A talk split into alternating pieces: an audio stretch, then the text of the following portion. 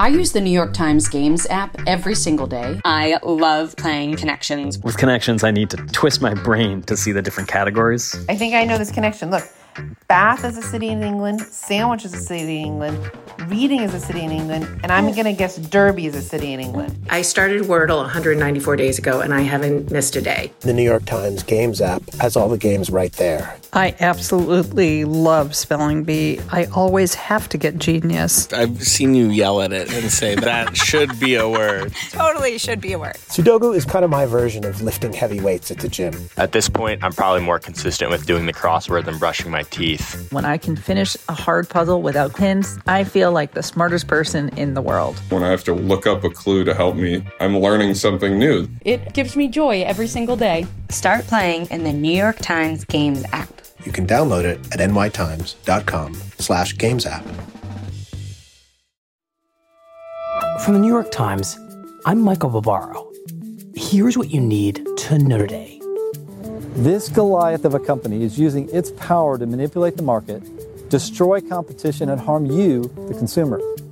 In the latest antitrust case brought against a big tech company, 10 attorneys general accused Google of illegally abusing its power over online advertising.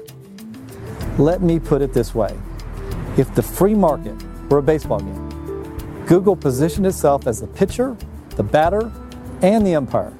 The lawsuit said that Google now controls software at every step of the ad sales process and has used that power to overcharge clients, a claim that Google denies. And on Wednesday night, congressional leaders said that they were closing in on a roughly $900 billion economic relief package that would include a second round of direct payments to Americans, additional unemployment benefits, and funding for vaccine distribution. But the plan omits coronavirus liability protections for companies, which were sought by Republicans, and a dedicated stream of funding for local governments, which was sought by Democrats. A deal could be completed by this morning.